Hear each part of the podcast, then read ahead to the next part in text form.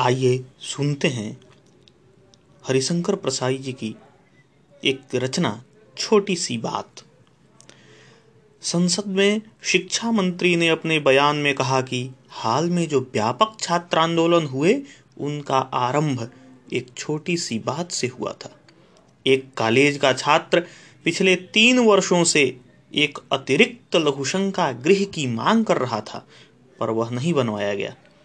आखिर छात्रों ने आंदोलन कर दिया, जो दूसरी संस्थाओं में भी फैल गया। 1965 का एक समाचार। इस पर एक विदेशी अखबार ने टिप्पणी की, जिसे शिक्षा मंत्री ने छोटी बात कहा है। वह छोटी बात नहीं है। दुनिया के किसी देश के किसी कॉलेज के छात्रों ने लघुशंका गृह की मांग नहीं की। शिक्षा के इतिहास में ऐसा दूसरा उदाहरण नहीं मिलता। यह मांग अभूतपूर्व और महत्वपूर्ण है। दूसरी खास बात यह है कि किसी भी देश के छात्रों को इतने बड़े लघुशंका गृह की जरूरत नहीं पड़ती जो 3 सालों में भी न बन सके। ऐसा लगता है कि छात्र लघुशंका गृह नहीं बल्कि अणुसंस्थान चाहते हैं। इतना विशाल लघुशंका गृह दुनिया के किसी भी कॉलेज में नहीं है। इस मांग से ही भारतीय छात्रों की क्षमता और संभावना का पता लगता है। इस देश के वरिष्ठ नेताओं का कहना है कि जब देश में आर्थिक हालत इतनी गिरी हुई है तो क्या हमारे तरुण कुछ साल लघुशंका के लिए किए बिना नहीं रह सकते। इतना खर्चीला शौक देश के भविष्य निर्माताओं को शोभा नहीं देता। उन्हें धीरज रखना चाहिए। जब देश के अच्छे दिन आएंगे तब यदि वे चाहेंगे तो हर दफ्तर को लघुशंका गृह बना दिया जाएगा। यह तो सब ठीक है, पर असल बात ना सरकार ने बताई ना अखबार वालों को मालूम हुई। अंदाज है ऐसा हुआ होगा। कॉलेज में एक ही लघुशंका गृह था।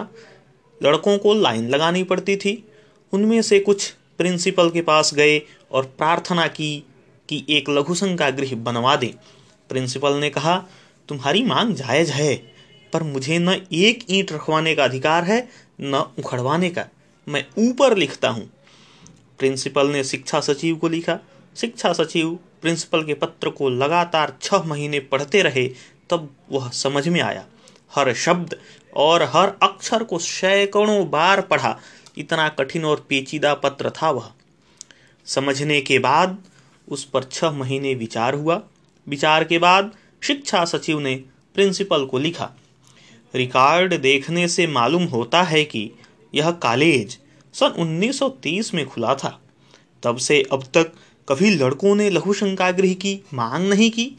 मालूम होता है 1965 में पहली बार इस कॉलेज के लड़के लघुशंका कर रहे हैं। प्रश्न है कि जब 35 सालों तक लघुशंका नहीं की तो अब एकाएक कैसे लगाई। मुझे इस मांग की सच्चाई में शक है। कृपया फिर से जांच करके लिखिए कि क्या लड़के लघुशंका करने लगे हैं। प्रिंसिपल ने छात्र नेताओं को बुलाकर शिक्षा सचिव की चिट्ठी बताई। लड़कों ने कहा, अगर आप कहें तो हम सचिवालय जाकर प्रत्यक्ष प्रमाण दे सकते हैं।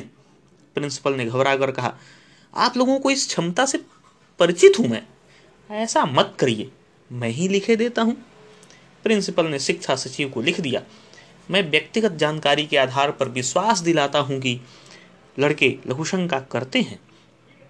अगर उन पर अविश्वास किया जाएगा तो वे प्रत्यक्ष प्रमाण देने लगेंगे।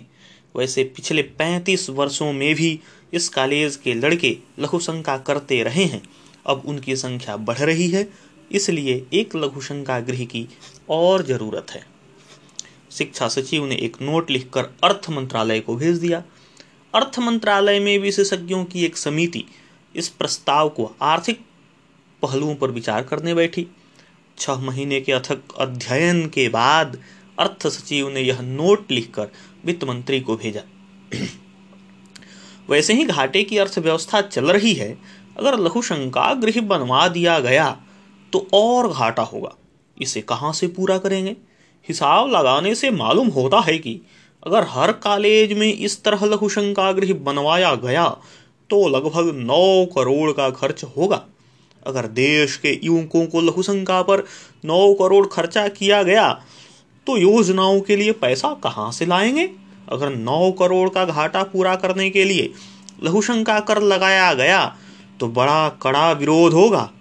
कर की चोरी करने के लिए लोग छिप कर लघुशंका करेंगे, जिससे जनता का नैतिक स्तर गिरेगा। कुछ लोग कर बचाने के लिए लघुशंका रोकेंगे, जिसका उनके स्वास्थ्य पर बुरा असर पड़ेगा। वित्त मंत्री ने अपनी सारी राजनीतिक समझ इस मामले को समझाने में लगा दी। उन्होंने सचिव से कहा, यह मामला न लघुशंका गृह का है न खर्च का, यह सरकार की बुनियादी नीति का मामला है। इस पर अर्थ मंत्रालय अलग से निर्णय नहीं ले सकता।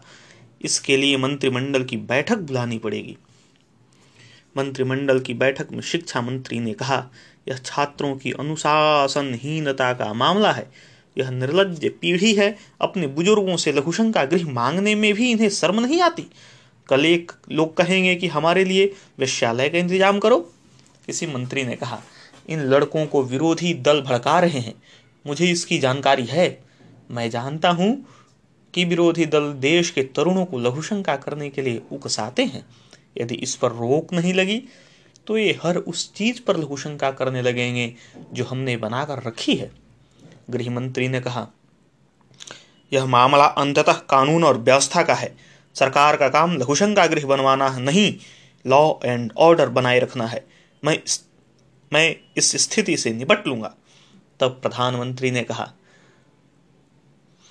प्रश्न यह है कि लघुशंका गृह बनवाया जाए या नहीं, इस पर गंभीरता से विचार करना चाहिए। इस कॉलेज में 35 साल से लघुशंका गृह नहीं बना, अब एकदम लघुशंका गृह बनवा देना बहुत क्रांतिकारी काम हो जाएगा। क्या हम इतना क्रांतिकारी कदम उठाने को तैयार हैं? धीरे धीरे विकास में विश्वास रखते हैं, क्रांति में नहीं। यदि हमने यह क्रांतिकारी कदम उठा लिया तो सरकार का जो रूप देश विदेश के सामने आएगा, उसके व्यापक राजनीतिक परिणाम होंगे। मेरा ख्याल है सरकार अपने को इतना क्रांतिकारी कदम उठाने के लिए समर्थ नहीं पाती। इसी वक्त छात्रों का धीरज टूट गया। उन्होंने आंदोलन छेड़ दिया। दूसरे कॉलेजों के लड़कों को चूड़ियाँ भेज दी गईं। आंदोलन करो या चूड़ियाँ पहनकर घर में बैठो। चूड़ियों में आग लगा दी। जगह जगह आंदोलन भड़क उठा। यहाँ का आदमी अक्ल बताने को उतना उत्सुक नहीं रहता जितना नरता बताने को। अगर किसी से कहा कि अपने सिर पर जूता मारो या ये चूड़ियाँ पहन लो, तो वह चूड़ी के डर से जूता मार लेगा। लोगों ने लड़कों से पूछा, यह आंदोलन किस हेतु कर रहे हो? लड़कों ने कहा, हमें नहीं मालूम, हमें तो चूड़ियाँ आई थी इसीलिए कर रहे हैं। मगर राजधानी में सारे विदेशी दूतावास और पत्रकार चौंक पड़े। यह क्या हो रहा है? विद्रोह, क्रांति। एक दौर लाठीचार्ज और फायरिंग का चला। विदेशी पत्रकार मंत्रमुग्ध की तरह घूम रहे थे। उन्होंने संघर्ष समिति के प्रतिनिधि से मुलाकात की। कहा, आपका यह देशव्यापी विद्रोह देखकर हम चकित हैं। आप देश को बदलना चाहते हैं। अपना मैनिफेस्टो हमें भेजिए। हमें बताइए कि इस देश के सामाजिक आर्थिक ढांचे में क्या बुनियादी परिवर्तन आप लोग चाहते हैं। छात्र नेता ने जवाब दिया, हमें तो एक लघुशंका गृह चाहिए।